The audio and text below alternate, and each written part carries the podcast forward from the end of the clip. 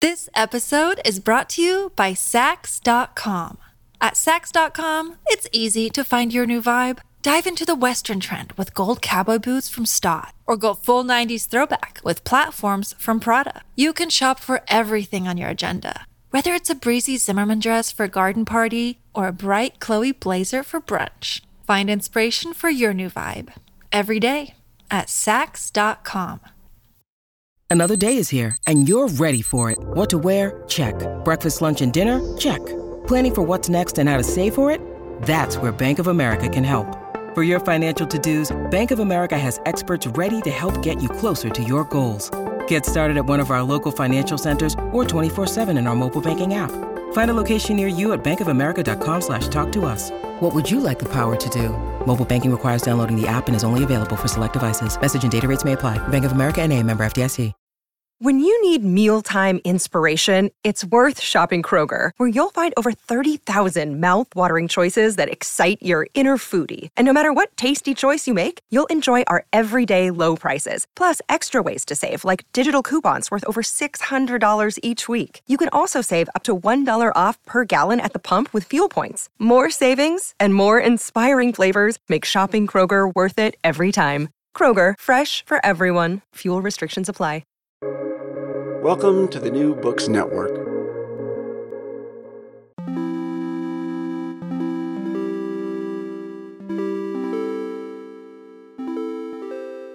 Hello and welcome to New Books Network. I'm Pierre d'Alancaisez.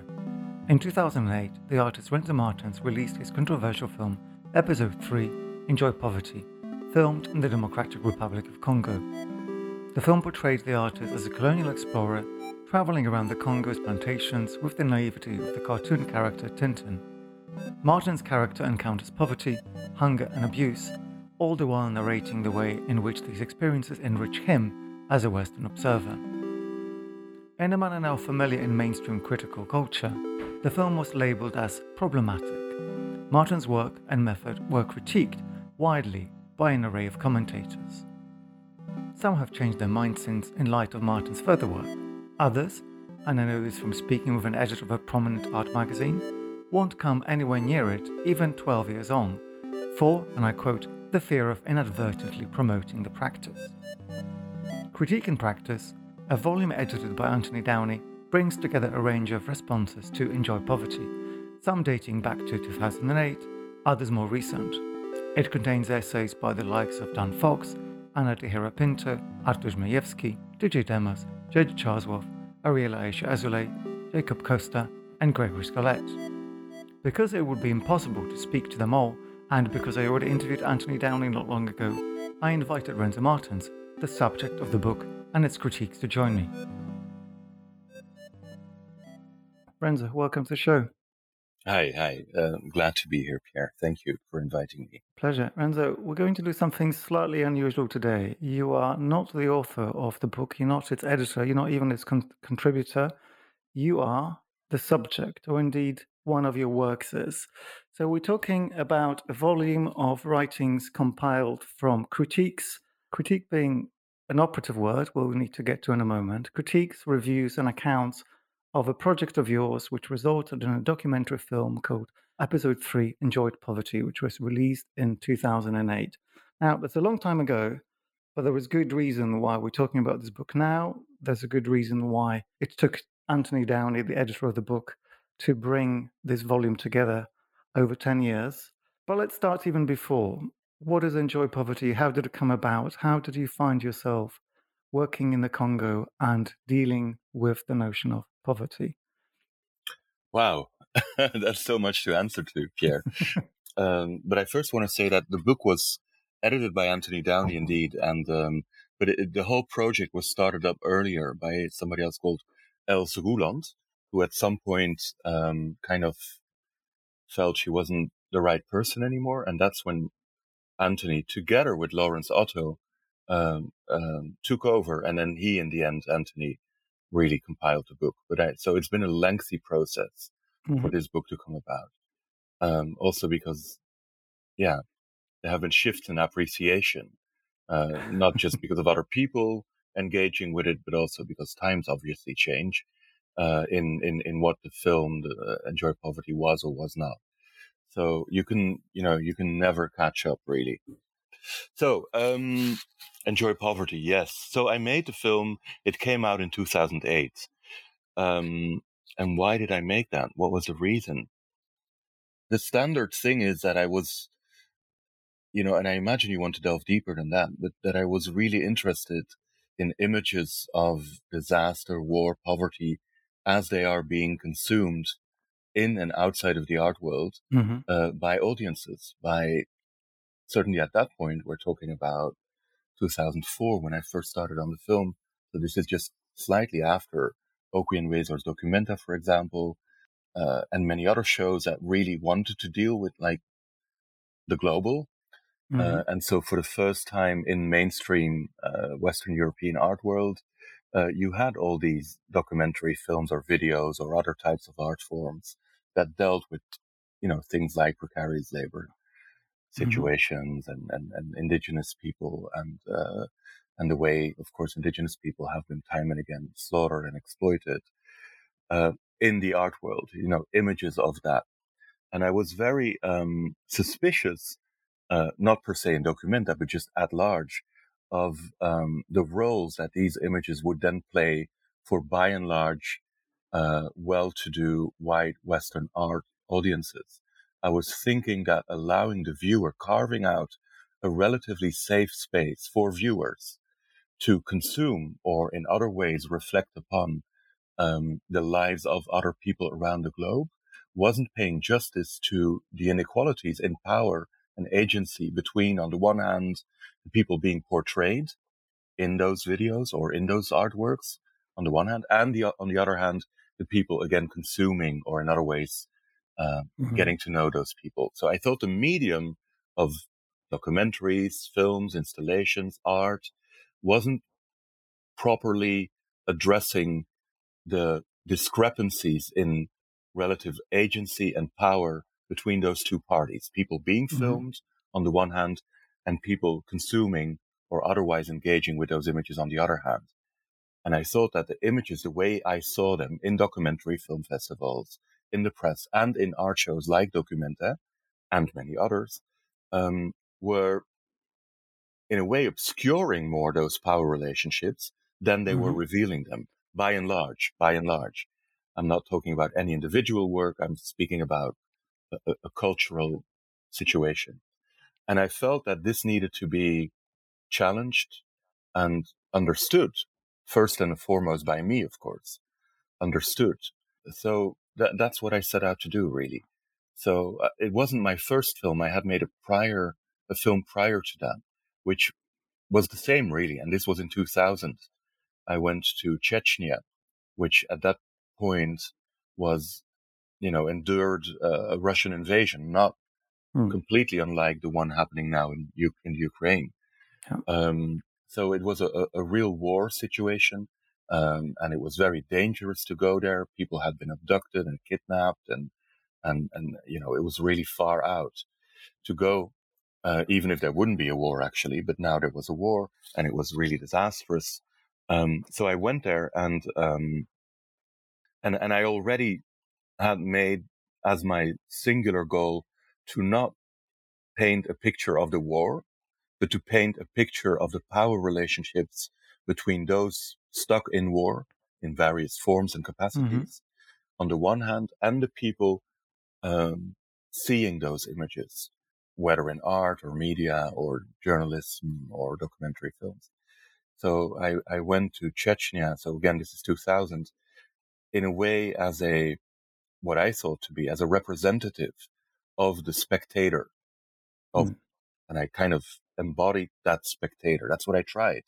Not only the spectator, I was also making a film, of course, but um, embodying the spectator in the in in war. Yeah. Spectator of war, embody that spectator in war, with the single goal to again reveal or understand the power relationships at play.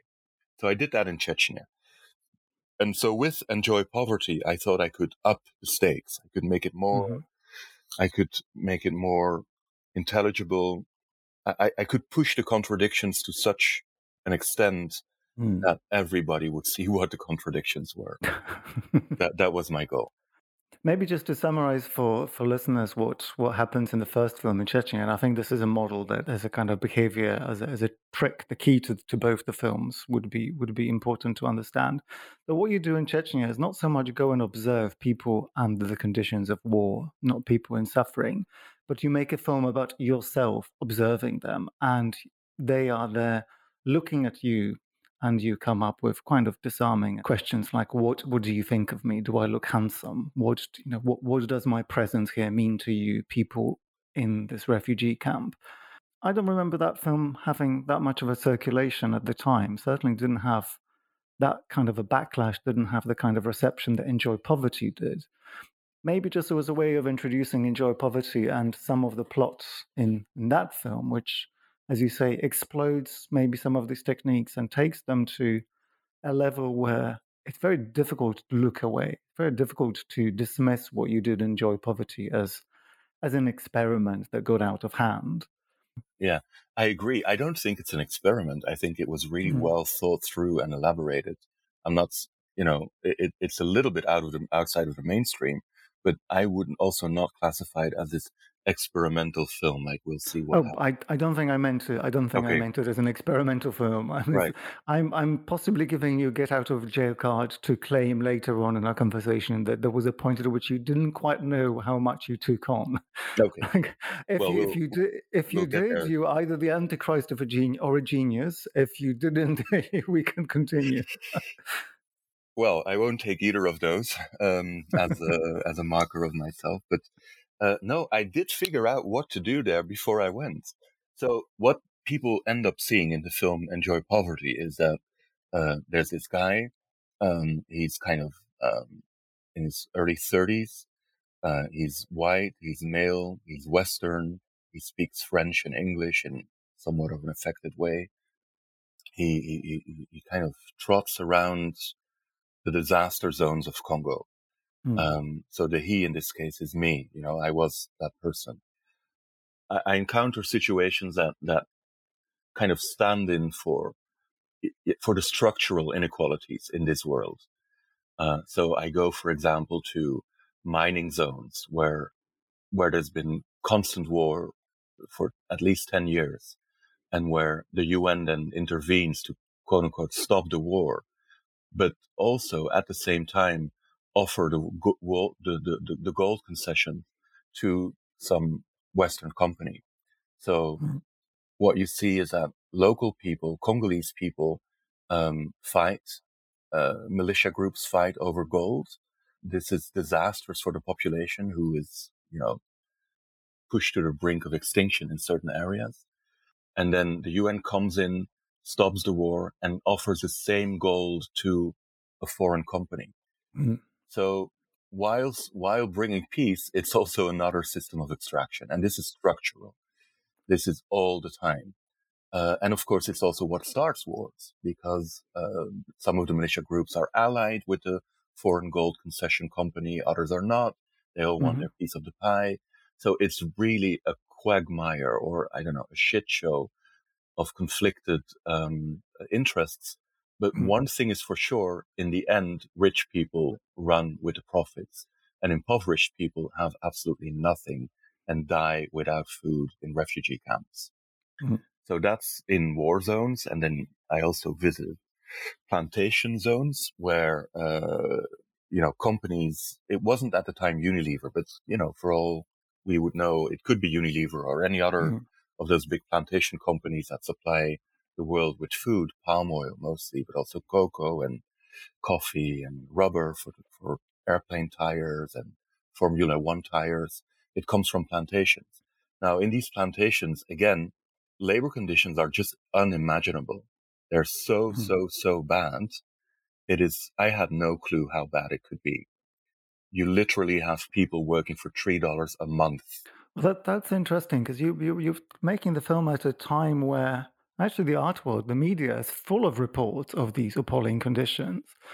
The reason the film is so upsetting to watch back back in the West is that you have yourself playing this character confronting the reality, this horrible reality, and being complicit with it and being sort of interested in solving that problem, but also knowing that you can't solve the problem, that you won't solve the problem. That's exactly right. But that your presence there, your kind of holiday there, is still of some value, and it is of value to you more than to the people who are there, who all believe that you're there to help them because you know you're white, you turn up, you've got a camera, you're going to ask them questions, and it is indeed heartbreaking at various moments of the film to Yes, to, to see it is. people who are completely deprived of the ability to feed themselves and their families treating you like a messiah only to understand that you know, 10 minutes after the camera is turned off they are back exactly where they started just with slightly slightly broken hopes so you, you you were saying a moment ago that you expected to be able to to do exactly this so I want to I want to ask you a little bit about how you you up the ante, so to say, from just the depiction of the horrific or horrific state of affairs in which Unilever, to all intents and purposes, and therefore we as shareholders are responsible, but we have this fantastic way of second-hand engagements in which it's got you know none of this has anything to do with us down the line. How did you plan to make the viewer, the art world, the artist, yourself, and in fact, everyone who ended up having to, for a variety of reasons, to condemn your film later. How did you plan for that level of inescapability in that in that work? I had uh, rehearsed it in Chechnya. Mhm. I had rehearsed how to do it. I had rehearsed indeed how to break off all exits.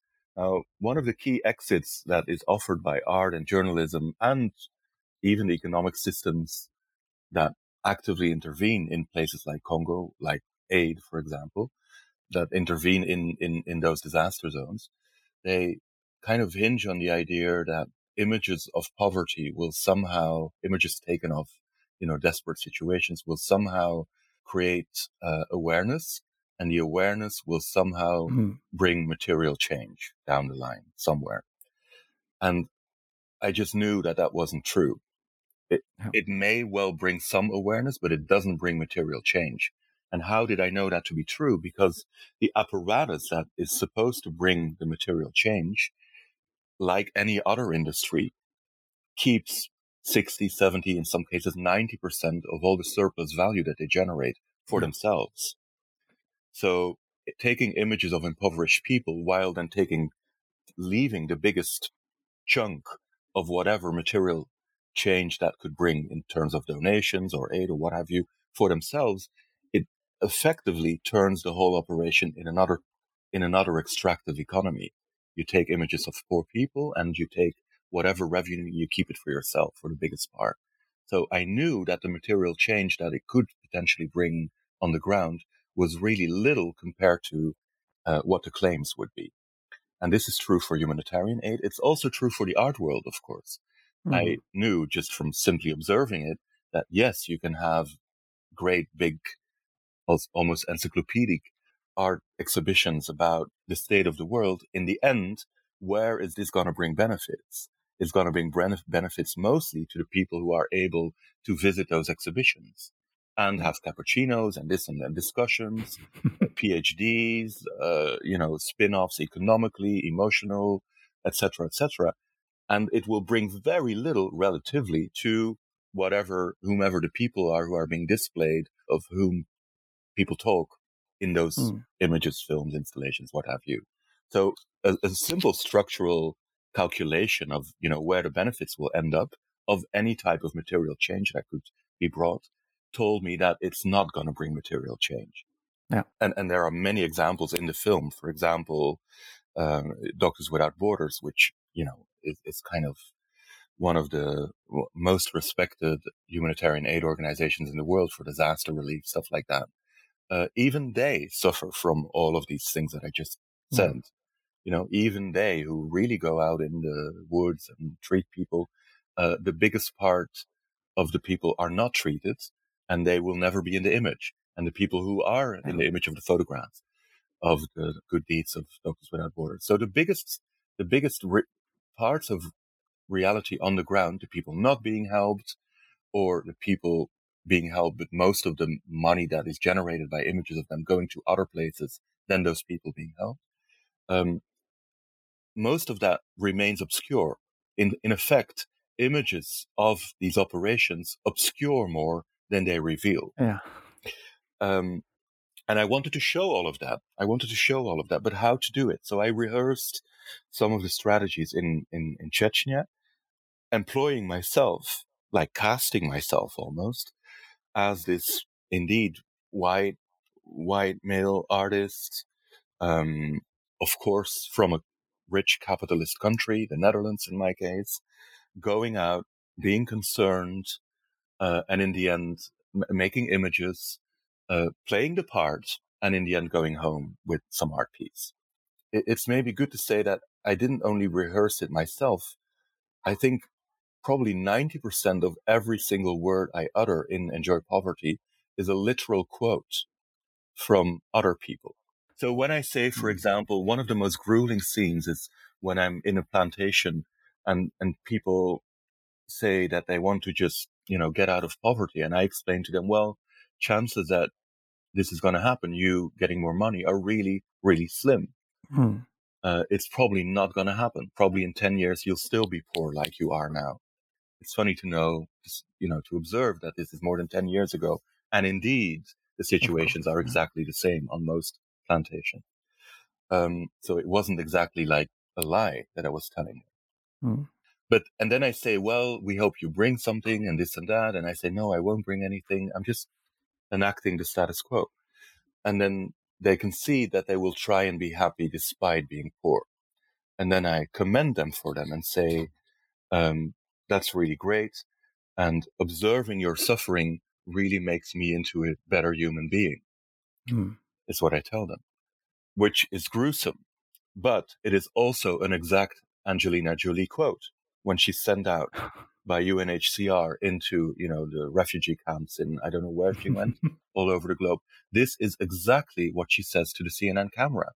Maybe she doesn't say it to the people that she just met, but she says it to anybody who has a TV and switch on CNN. Yeah. Observing these people suffering makes me a better human being or helps me being a better human being. So I thought, oh, if that is what impoverished people have to offer me, aside from all the resources that are being extracted from them, aside from me being able to make a film about it and then exhibit it in art shows, maybe this is the added value that they really bring me. So if that's true, let's yeah. just, you know, create a level playing field and bring that argument into the into the dialogue and see how gruesome it is, how indeed it is gruesome to say that. But if it's gruesome, and it's not just gruesome for me, it's also hmm. gruesome for Angelina Jolie and UNHCR apparatus. So let's talk about the critique that you received when the film was circulated in 2008, 2009. I remember seeing it quite early on, and I think, like the vast majority of people within the art world at the time, my first reaction was that of revulsion. Um, it, it didn't last long, which is why we're talking now. I've been a, a fanboy for your practice for quite quite a while, but it, it did take a long time for these kind of great suspicions to recede. And if I remember correctly, and also readings through this is this is why the book is incredibly interesting for anyone interested in the inter- interaction between art, the art world, and politics, and and the image. Why it's so interesting to look at a chronological catalogue of opinions and, and reviews and, and essays written about the work. The critiques go somewhere from, on the one hand, oh, this is all complicit. Martens is making money. He's making a living of exploiting those people. He he's not as good as Oxfam or Médecins Sans Frontières. So you know, he's just a corrupt artist. So we must therefore pretend that he's not a good artist because you know, God forbid, artists should be like that. You know, so that's that's the, that's kind of one one critique, which was probably enough for for mo- most critics. And the other thing that you already alluded to, which I think plagued me for a little bit, is the the violence of this kind of utterance. You know, this is not going to work for you. And I was thinking at the time, I remember about you know how we have certain gradations of ethical training in, say, the healthcare system. Like, who is allowed to tell a patient's family that the patient died. You know, a hospital porter mustn't do it. You know, you have to do it following a certain protocol. Yeah. And what you do, of course, in the film is you break that protocol over and over again, and each time with with slightly more brutality. before you you go into this kind of completely trivializing, but it's okay. You know, you're going to be poor, dance around, let's have a party, and you have this neon sign that says "Enjoy poverty, please," and it you know it kind of daintily flashes, which is your your kind of you know aesthetic brand for this whole exercise.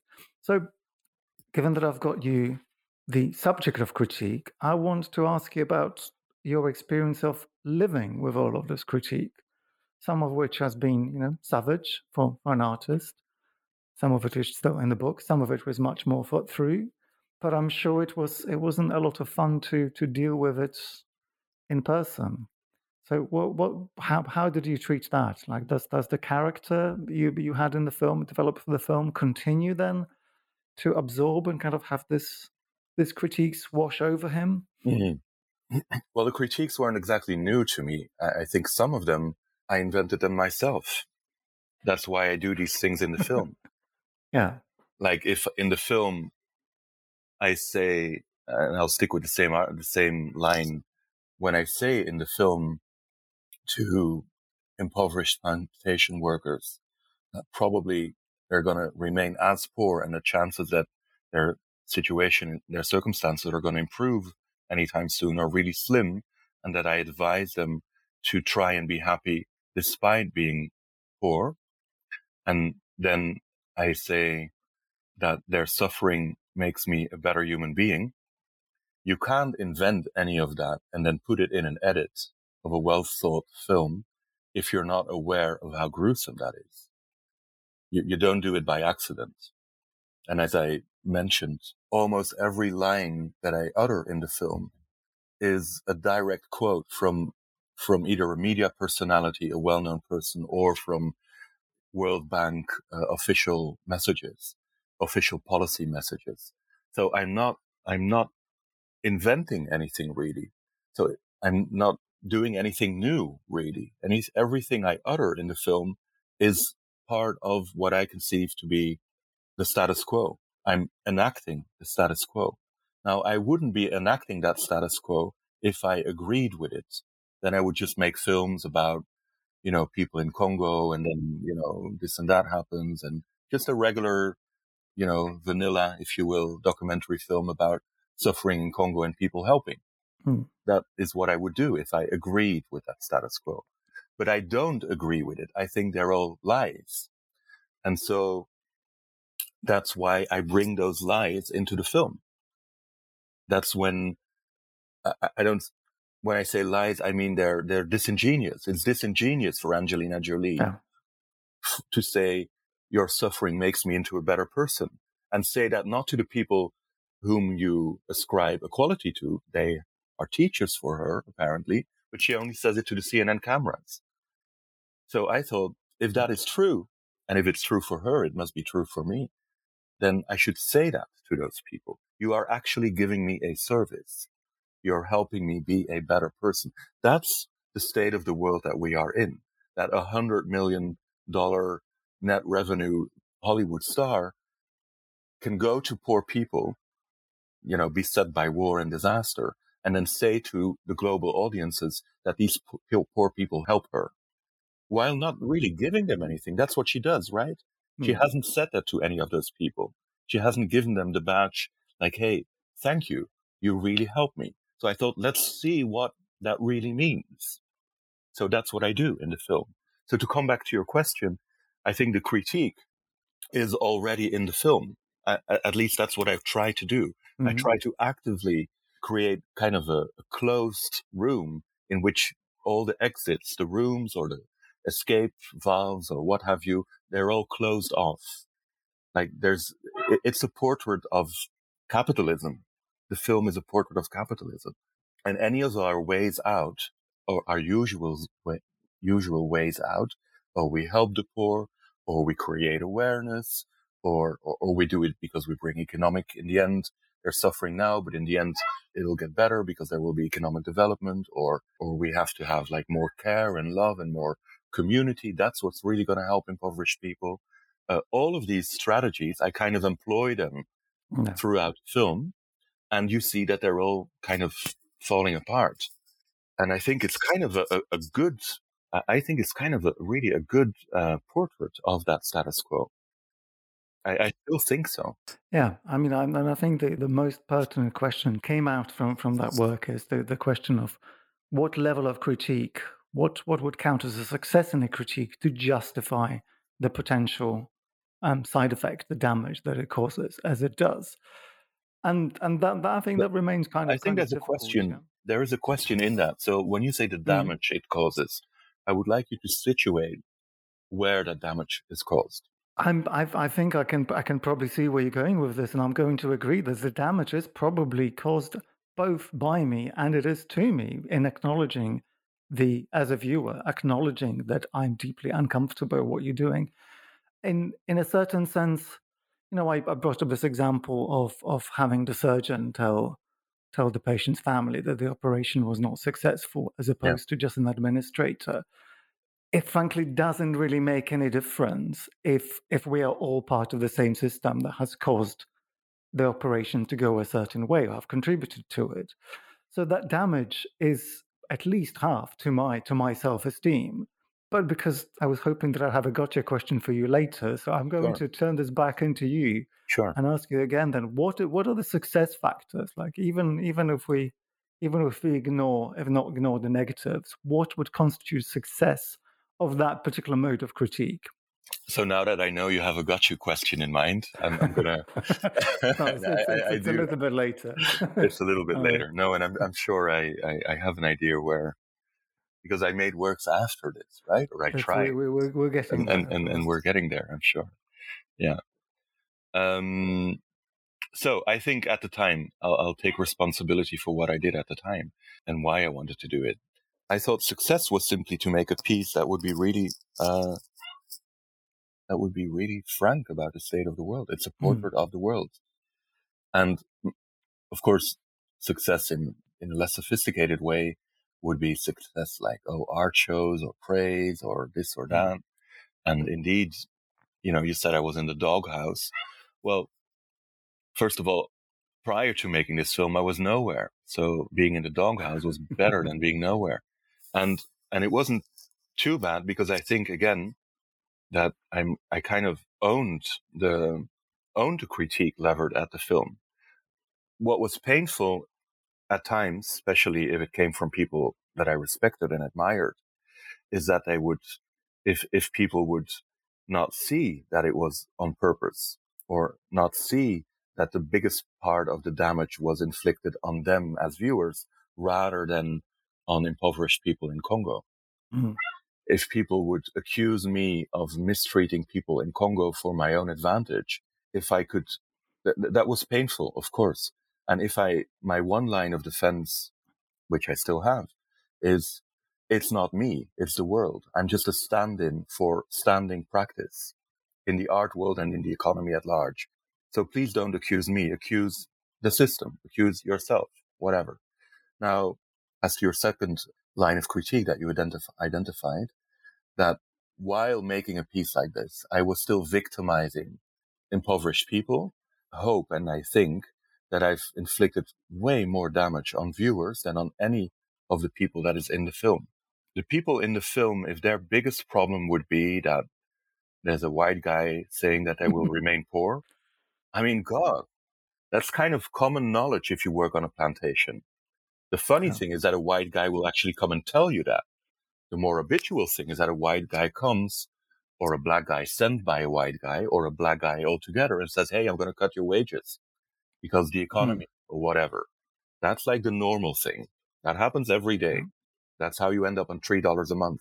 So a white guy is saying, Hey, you're probably going to remain poor. And, you know, it's really sad, but I don't know what we could do. Probably nothing that's really not going to inflict so much damage on yeah. people in who are in those circumstances. They kind of know all of that. They kind of know all of that. Yeah. So I think mm. what where it inflicts damage is on the self image of art consumers or art lovers or art, you know, people involved in art who we like to think that we are somehow miraculously a force for better or for good by engaging with people in impoverished areas. That somehow miraculously this will bring material benefits for the people who are being portrayed or whose work is being shown or what have you. And sometimes it does, certainly. But yeah. on an on an industry level, I don't think it does. And that's what I try to portray. I've, I have a feeling that actually a lot of this critique, as as fierce as it might have been at the time, has not really been absorbed by the art world. And as, as a slight aside, I'm going to propose that the most recent edition of Documenta, curated by ruangrupa, is strange result of the art world failing to recognize what, what it is that you've just just described. This idea that that art liberates the world through just shining a light in, onto situations without necessarily following through on any particular material demands and political demands. I would agree with you, uh, but there's one difference with the current Documenta, and that is that, at least on, from what I understand, uh, on a surface level, it's really a Documenta made by groups of artists, collectives, who representing people who would otherwise be the subject of such art. Mm. And now from what I understand, again, on a surface level, people are representing themselves. And I think that in and of itself could be a big difference. That's maybe a fantastic segue to talk about the work you've made since Enjoy Poverty, since 2008, which maybe responds to some of this description. So after the, you made the film, you founded, co-founded the Institute of Human Activities, which set about trying to open an art center in a place called Lusanga, formerly known as Leverville, which is a plantation in the middle of the Congo, the Democratic Republic of Congo, formerly owned by Unilever, the Lever brothers. How did that come about, and how does that connect to the the legacy of Enjoy Poverty? So the the film kind of struck gold. Okay, but I, I thought it doesn't really. Yeah, I thought there was one missing part really, and that is the the fact that even this piece, and I knew this in advance, of course, but even this piece in the end is being shown in well-to-do, um, you know, urban, uh, mm-hmm. urban art shows in, in, in global cities for well-to-do audiences. Almost invariably, it would be for people who, you know, have the time, the energy, the resources, the education, etc., etc., to deal with art. So I thought, well, this piece too, even if, you know, it supposedly deals with impoverished people in Congo and how they do not benefit from the art world, uh, you know, that's certainly one of the key problems addressed in Enjoy Poverty. The film does the same. And, and I knew that the film would do the same. Of course, you know, that's why I made it. But still, I thought if there is a way out of this scheme, then more self reflection will not cut it. And so if there is a way out, if if art is not only to either please or displease people in the art world, if it is to really deal, engage with those global circumstances, economic circumstances more than anything, then I can't suffice with just making critical art. However good that critique is. Like the prospect of making another enjoy poverty was completely alien to me. And so I, I kind of made this little scheme in my mind. I mean, a schematic analysis of how the art world operates. And I thought, okay, on the one hand, you have these zones of extraction and certainly Congo, not Congo Kinshasa, where, you know, you have very rich people and you have an art scene and you have even museums and galleries and what have you. No, the zones of extractions are the mines and the plantations, uh, and, and, and the slums where people who mm flee the mines and the plantations end up. So these are zones of extraction and they're subject matter. They're zones of extraction in the way that the diamonds and the gold and the cocoa is extracted from it. They're also zones of extraction in a way that you can take content from it and then put it in art shows. I thought, unless there is a feedback loop into those zones of extraction, economically, not exclusively economically, but also economically, then I don't want to do it anymore. I'm not going to make another extractive film, even if it deals with extraction, as I think Enjoy Poverty in the most brutal way that I think is imaginable, for me anyway, that I can imagine. Hmm. It deals with extraction. I'm not going to make another piece that is extractive in that way. So now it needs to be regenerative. So I of course I, I, I, I was in the doghouse of the art world, but nevertheless I got to uh, travel a little bit, and I visited New York for the first time in my life, and I saw, you know, uh, e-flux opening shop, and I and, and, and I saw all my heroes, people that I had, articles I had uh, read uh, in e-flux and in other magazines and in Artforum, and uh, uh, and and I saw and I saw happening bef- in front of my eyes the, you know, the problematization of of gentrification in the Lower East Side. So, you know, the, the very common uh, analysis already from the 1980s that uh, art pretends to be about social justice and critique and analysis and this and that. But what it does in material terms is just make real estate prices rise. And we all know it's true. And we all, you know, we're all stuck and this and that. And okay. And I thought, well, if that's the way it is, whether we like it or not, if that is the way it is, maybe this can be actively employed.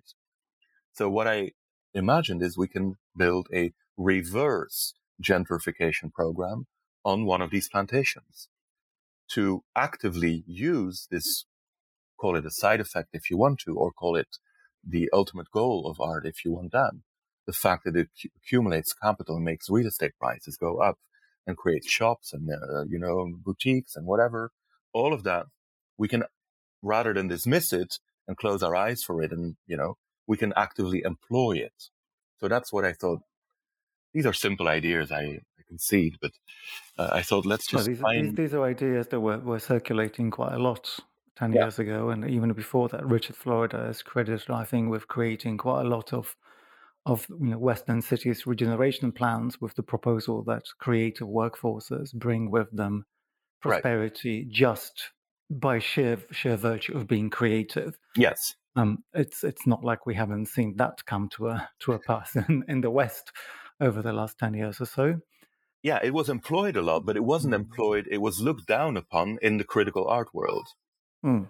It was employed, of course, like every museum in the West employs, you know, w- while it's being either founded or financed, employs these narratives. But artists, the, the section of artists that I would like to be part of, which is like critical artists, arts, artists engaged with the position of art in political and economic structures. That's the type of art I like. Mm-hmm. Those types of artists very often simply dismissed gentrification, dismissed the fact that art would also generate capital, yeah. or only wanted to look at it critically. While, of course, even the shows or the texts or the this and that would be published um, in parts of the world that would be gentrifying fast like New York mm. City or or Berlin, uh, the key example, of course.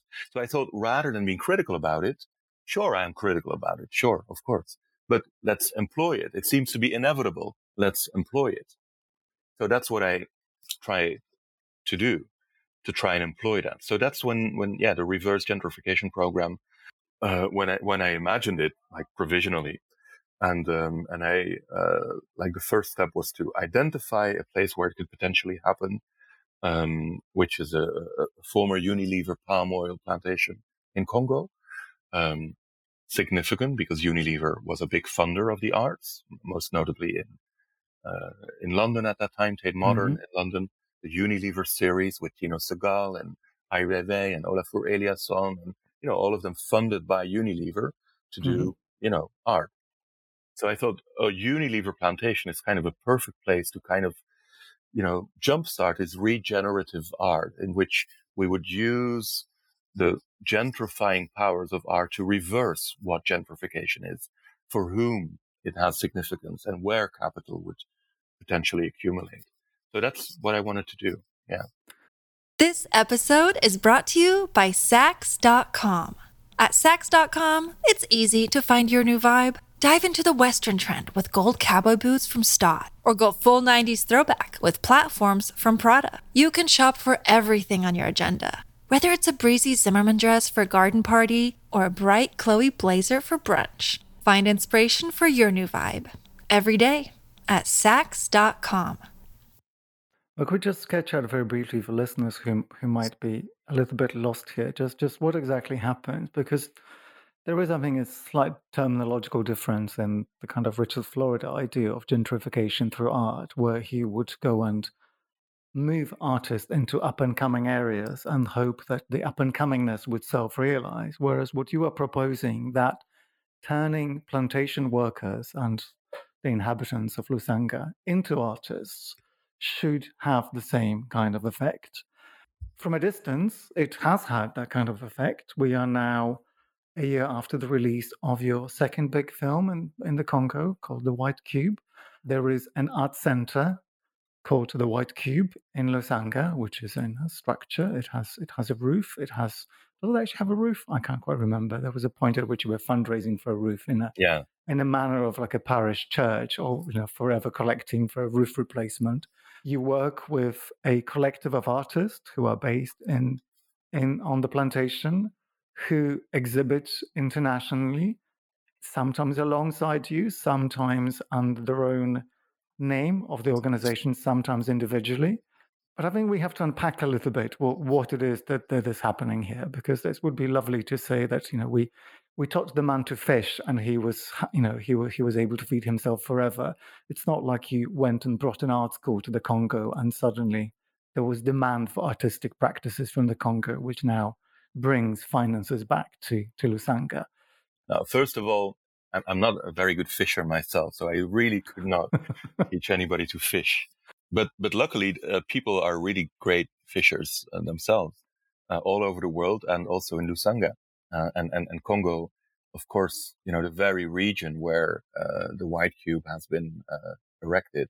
Th- this region has been part of the art world kind of forever, in many ways. Like first of all, the people employed by Unilever on the plantation were not exclusively, but were often of the Pende people who have made kind of the masterpieces for the ages, like the Metropolitan Museum in New York has, you know, these highly prized and uh, heavily insured uh, masterpieces of Pende art uh, in their mm-hmm. collection.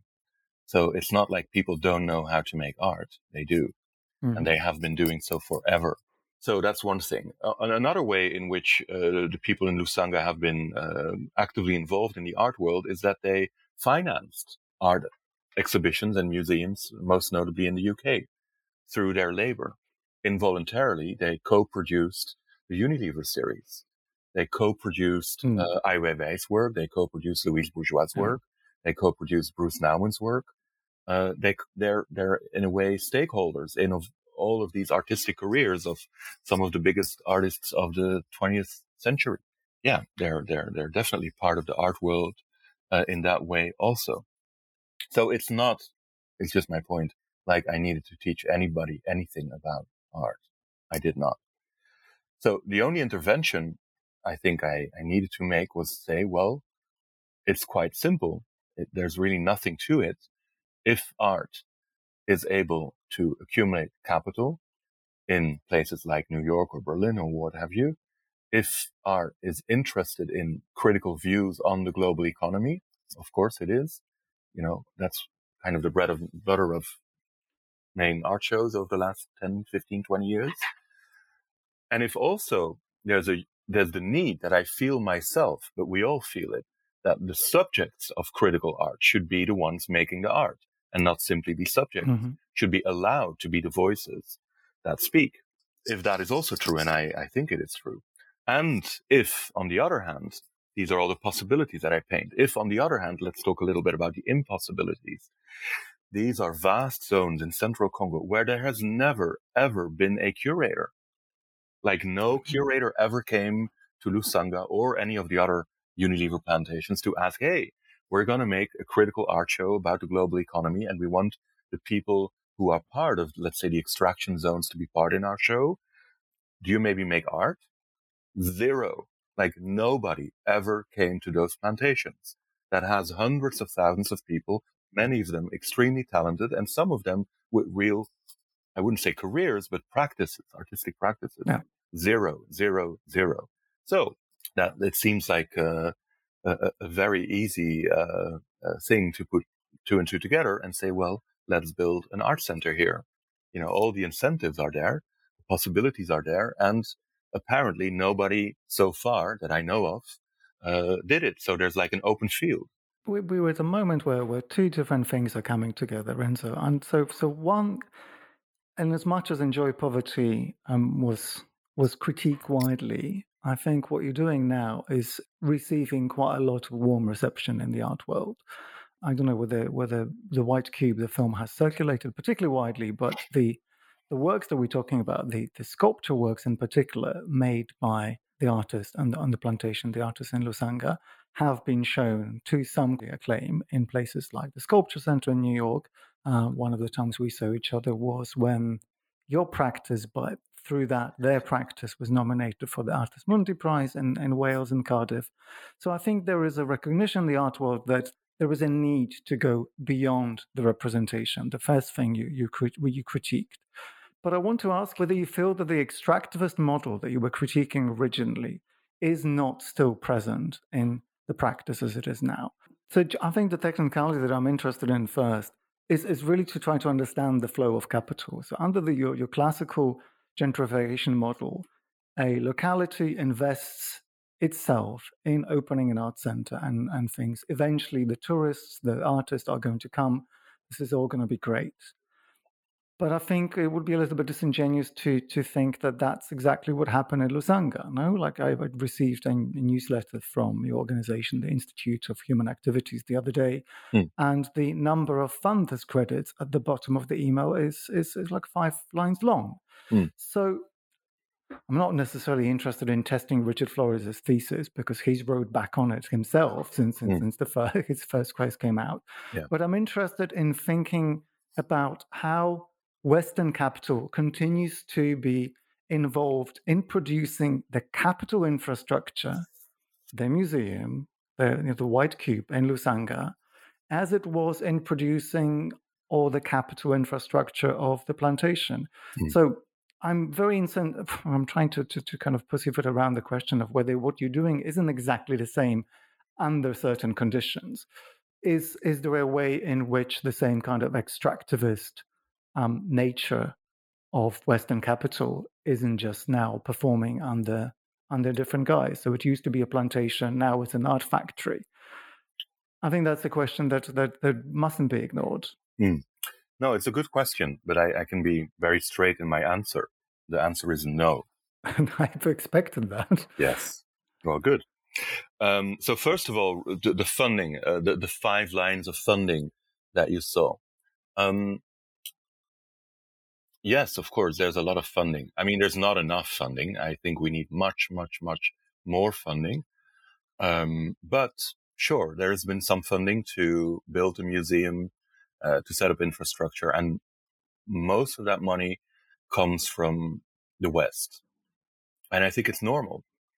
Um, mm-hmm. I think most museums are built with funding.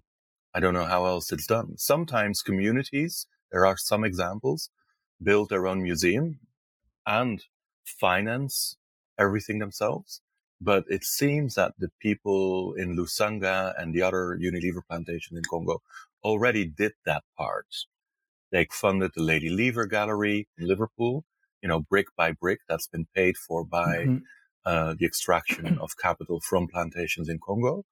And of course, uh, Liverpool workers as well, but they had their share. They had the Port Sunlight. It's pretty. They had an arts program there. You know, that kind of seemed to have evened out a tiny bit. But in Congo, definitely, um, the people have already paid their fair share of financing museums. Not just the Lady Lever Gallery, the Leverhulme Trust, right? Many sure. UK academics are, you know, uh, indebted to the Leverhulme Trust and therefore to plantation workers in Congo. So I think they pay their fair share.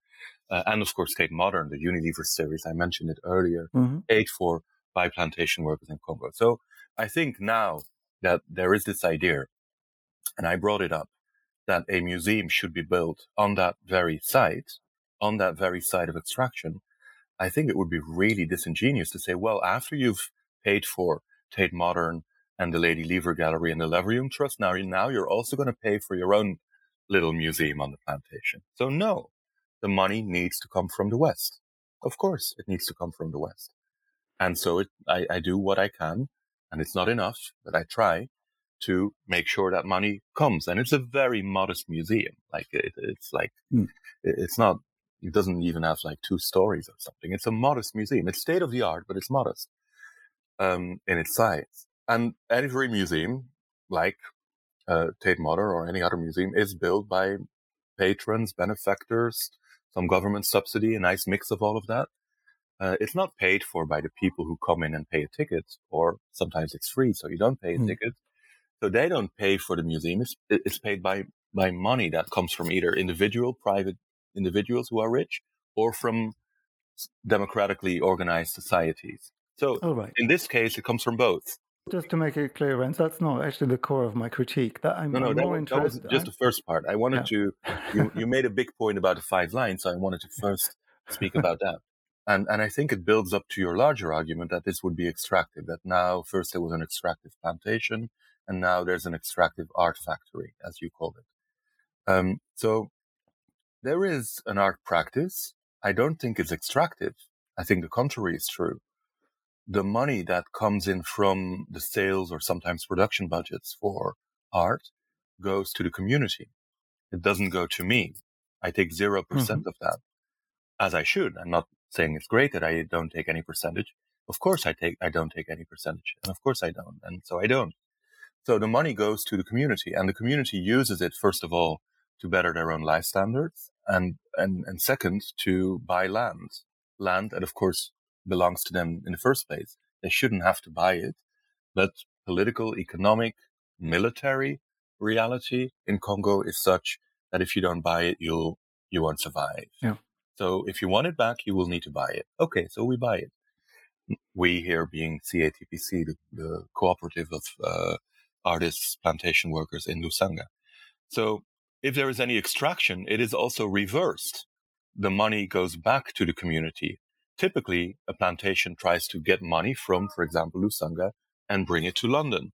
Here, money is brought from, for example, London and brought back to Lusanga. And, but I think it's even deeper than that. Um, I, I think it's even to some minor degree a kind of way to get outside of any extractivist logic. Because as soon as people own their own land, which they now do, um, you can build your own society to some minor degree. It's not mm. all of the former Unilever plantations.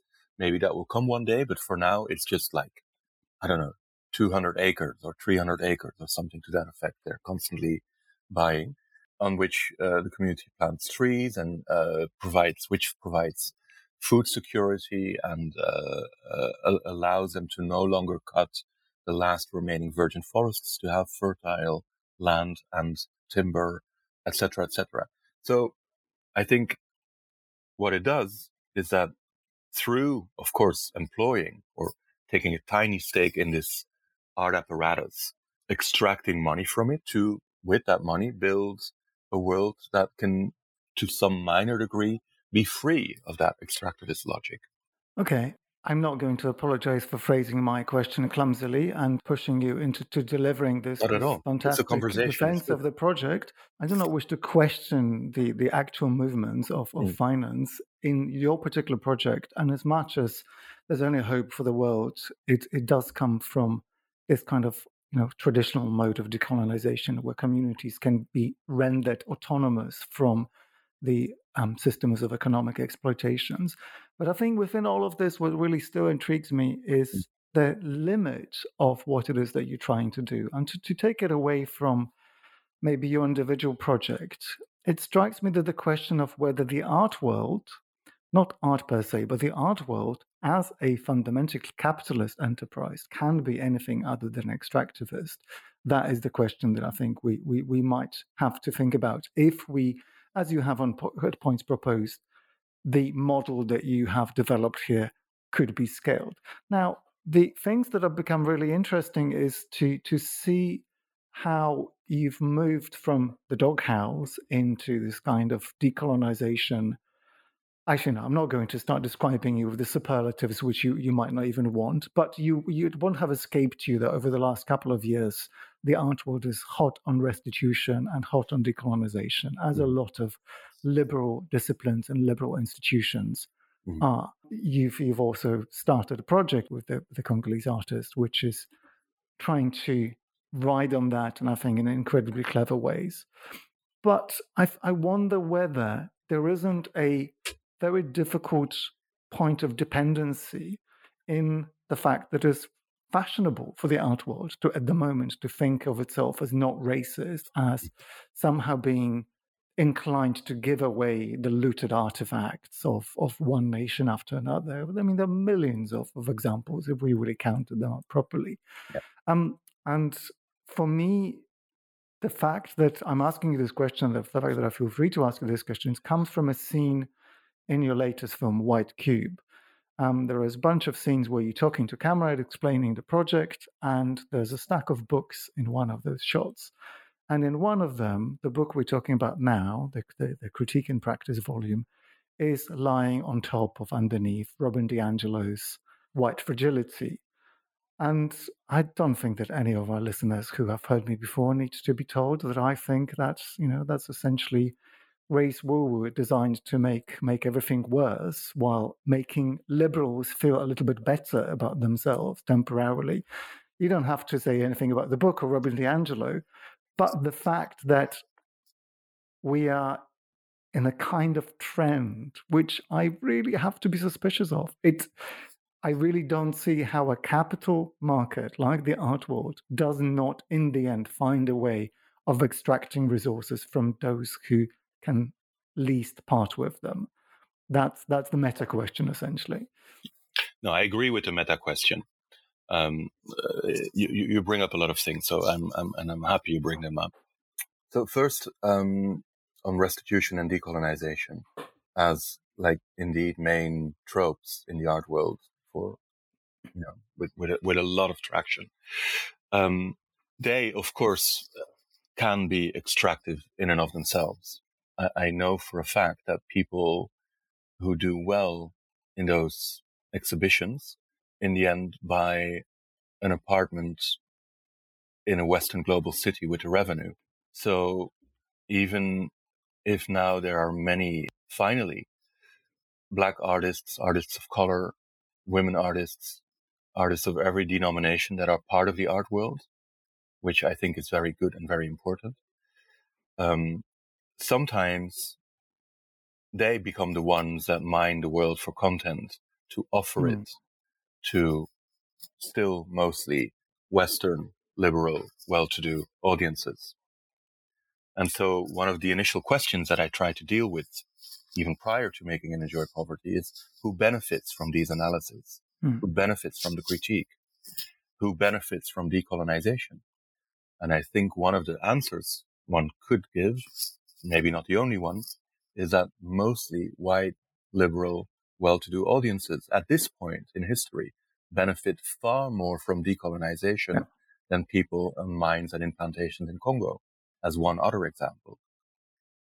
I can tell you for a fact that on mines and in plantations in Congo, people have never heard of decolonization in the art world, let alone that they have any stake in it. Mm. It's completely sterile to them. Yeah. I know for a fact that the owners of those plantations are interested in decolonization. They fund art shows about decolonization, but their workers have zero stake in decolonization. So this is all absolutely true. In the mainstream normal mm. plantations and mines, I will repeat it, the owners, the shareholders of these plantations and mines are very hot on decolonization. They fund art shows about decolonization.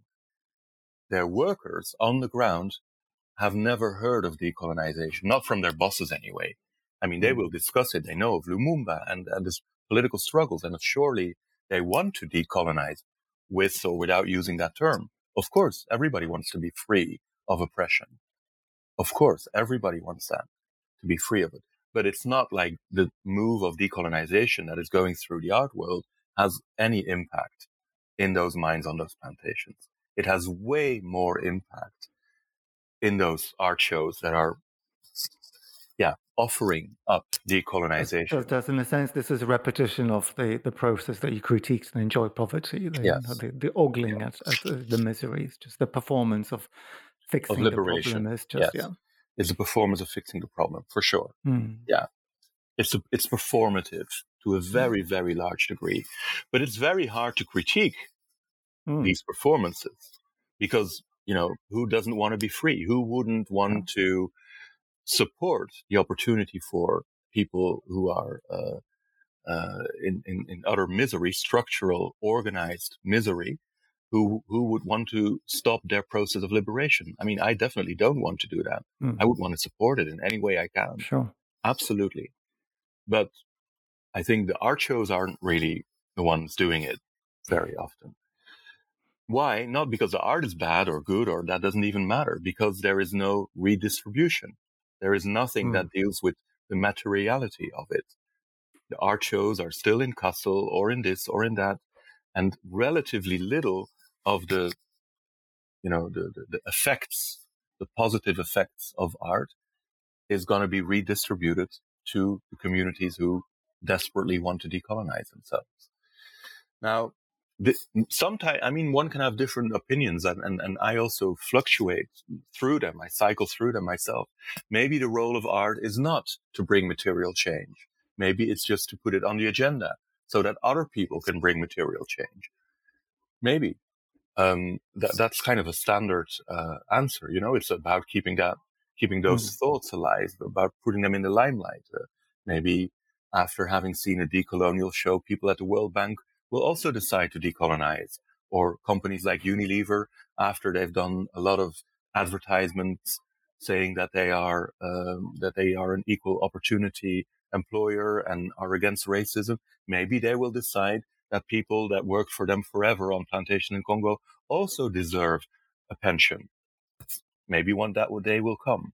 It hasn't come yet, but maybe it will come, and maybe mm-hmm. only that is the role of art. Who knows?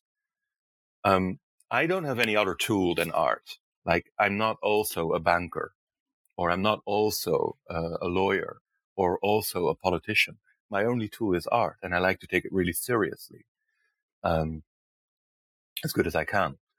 Uh, and so I think within what art can do, certainly money is involved, certainly capital is involved, certainly um, different types of agency are involved. So again, why not employ them in the best way possible? So yes, I share some of your suspicion towards the tight embrace of mm. Western art audiences of decolonization it doesn't cost them so much to decolonize unless it will also pay those pensions of those plantation workers on my on plantations in Congo. Yeah. Then it will cost something. I, I, of course, that's where we need to get at. I want to get at that point. Uh, the pensions need to be paid. The minimum wage needs to be established there. Then we will have decolonization. Of course, not before that time. Mm. Now, there are some art practices that push for that. Um, and I, I like to think that I'm part of one of those. Um, now, I don't think this project is as well regarded in these decolonial circles as you may like to imagine. Uh, I think the, I mean, I would love uh, CATPC's work uh, to be everywhere because, you know, it would be great. It would generate more money, more land could be bought, pensions could be paid, for example but so it's way, way, way smaller than I, than I would like it to be. And I think one of the reasons why it's made smaller is that people within that section of the art world look at it with suspicion still. And of course, that's yeah. legacy of enjoy poverty. I created it myself. You know, I can't blame anybody, uh, but they look at it with suspicion because, because it doesn't only point at the solution. The problems are also pointed yeah. at.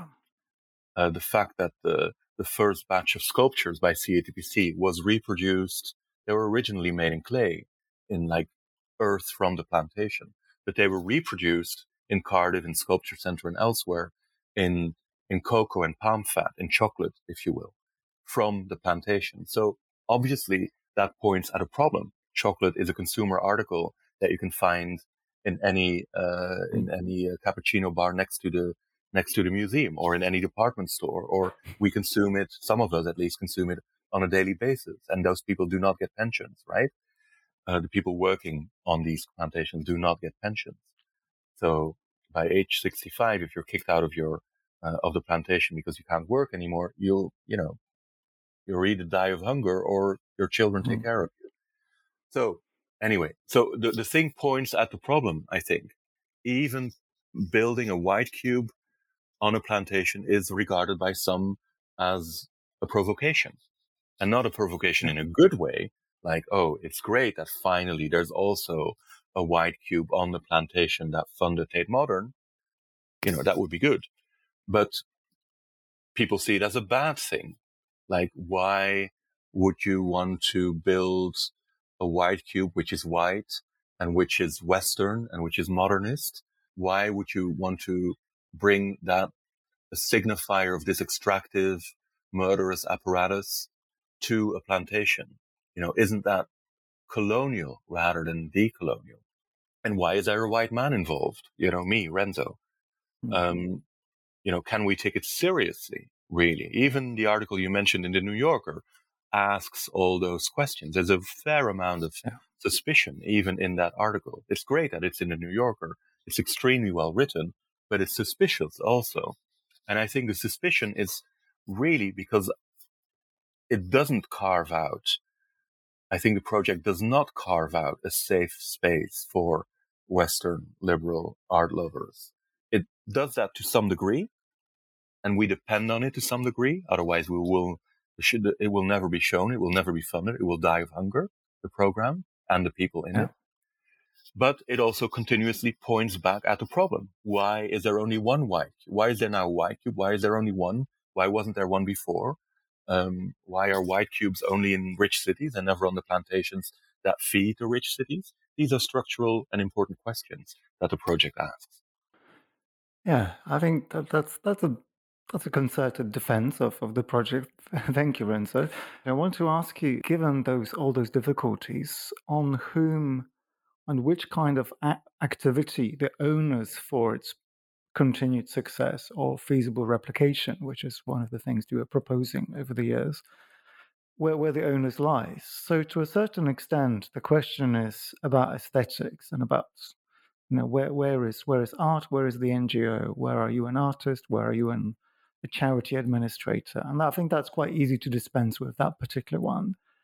There's also an aspect in which the the artist from CATPC, the the collective, who whose work is traded, I imagine, mostly in the West as opposed to within the Congo, and that's where the money comes from for the restitution for acquisitions of land.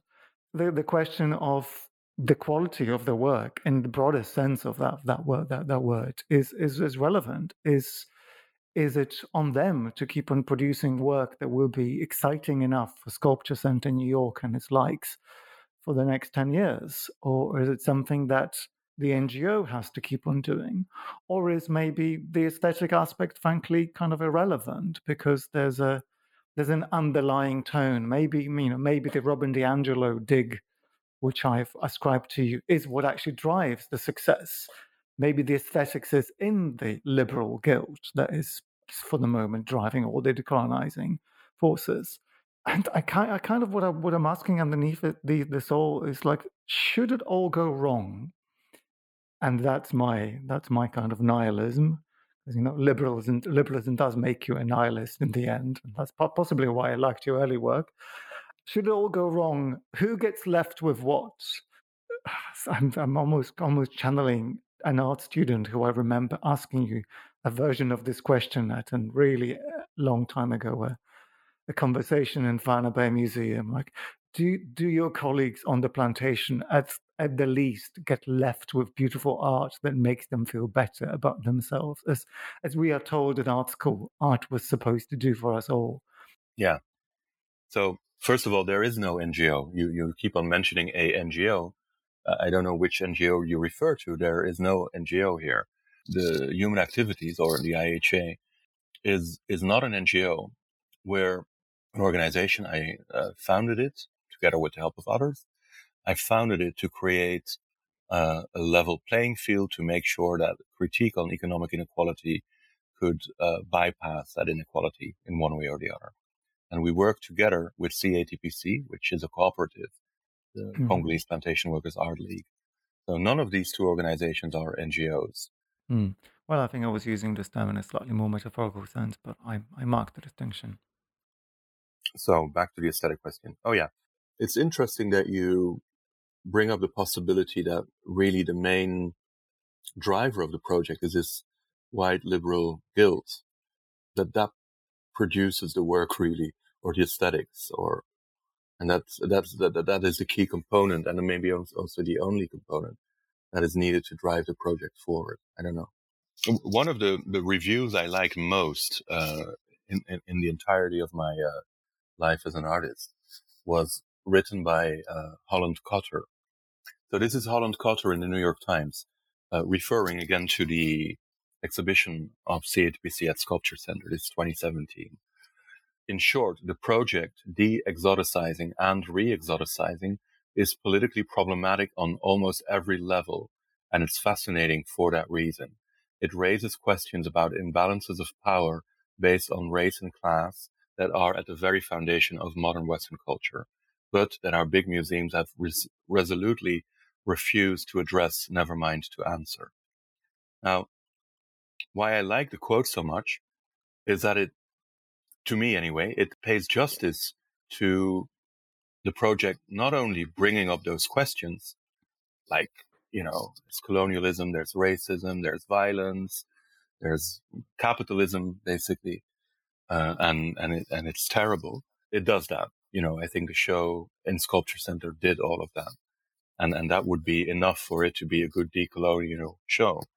But it also, on top of that, um, made it really difficult to accept at face value for many Western audiences as proper decolonial critique because it situates mm-hmm. the critique in the here and, and in the now and in present production chains. So the colonial and the critique of the colonial is not situated in something in the past or something situated outside of the realm of daily consumption. On the contrary, it does also do it in the past and also situates the critique, the realities and the critique thereof in the here and the now, in the daily consumption of, of chocolate, but then also in the daily consumption, if you will, of critique of the colonial realities. Now, I think that happens in that exhibition in Sculpture Center. And part of why it happens is that the sculptures that are about histories on the plantation and how horrible they are, and they are about future visions of the plantation and what could happen if things go better. But all of this reproduced in chocolate, which again is a product that we consume daily from plantations like these and others. So one way of reading it, I'm not saying it's the only one, is that it is all a consumption article. But you know what? If we consume enough of it, people will be able to buy back their land and plant forests. so it's a little bit, it, it's it's a little bit more multidimensional than simply saying that the colony was a bad thing. Of course, it was a bad thing. That capitalism is bad. Yes, of course, it's bad. At least for many, many, many people, it's mm. terrible. And for some people, it's not so terrible. But for many people, it's really terrible. And that you should, make shows about it. Yes, you should make shows about it. And that these shows should maybe like shape opinion. Sure, they should shape opinion. And that maybe some of them can be redistributed so that people the subject of those shows can actually also benefit from the world decolonizing? Yes, that too. But then on top of that, that this is also part of a consumption pattern. And that the question is who benefits from that consumption pattern. So I think in a different way than in Enjoy Poverty, obviously, because I didn't make the sculptures, uh, other people did. But I think some of the, of the same multidimensional uh, readings are present in the work, which makes it really hard you know, the Holland Cotter review I like because he mm. acknowledges and points and validates these different aspects to uh, to those sculptures. But quite a few people do not do that. You know, we were not invited for the Venice Biennial, and also CATPC was not invited for Documenta. So, mm. because it doesn't quite does the thing that it needs to be doing in this present moment, and I think for good reason. We yeah we avoid, or I mean, I don't know, uh, we don't avoid it. I would have loved the sculpture to be part of Documenta, but they would have done something slightly differently than some of the other works that I saw there. Yeah. Well, Renzo, I'm thank you so much for your time. I'm just going to maybe take one minute to hopefully plug your latest project. you very recently with CATPC in, uh, released an NFT rendering of a sculpture uh, of Belgian officer called Balot, who I think was killed in an uprising at the plantation in 1931. Yes. The sculpture itself was made made around that time and is housed in the Virginia Museum of Art in Richmond. And as restitution drives go, this particular one has been completely unsuccessful in as much as the museum is not even entertaining the idea of loaning the work to the museum, which is now ready to house it and to showcase it. Um, so, in in what to me looks like a perfect use of the NFT, um, the one good use of the NFT and a perfect bit of retaliation, CATPC and and also the institute have released an NFT in which our listeners, for I think a reasonably affordable price, can go and own an edition of this sculpture and also some original artwork by one of the artists. So I'm going to put a link in the show notes to this, also to many of the works and um, and events that we looked at. Enjoy Poverty, the film, is also available to watch online. And Renzo, I'm going to be following what you're doing next. Thank you so much. Thank you. Thank you so much.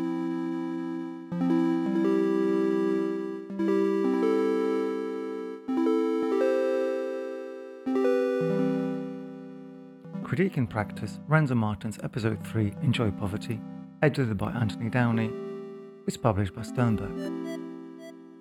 Information about the Balot NFT, as well as the film Enjoy Poverty, are available at humanactivities.org. I'm Pierre d'Alancaisez, and the other was Marshall Poe. Thanks for listening, and join us next time.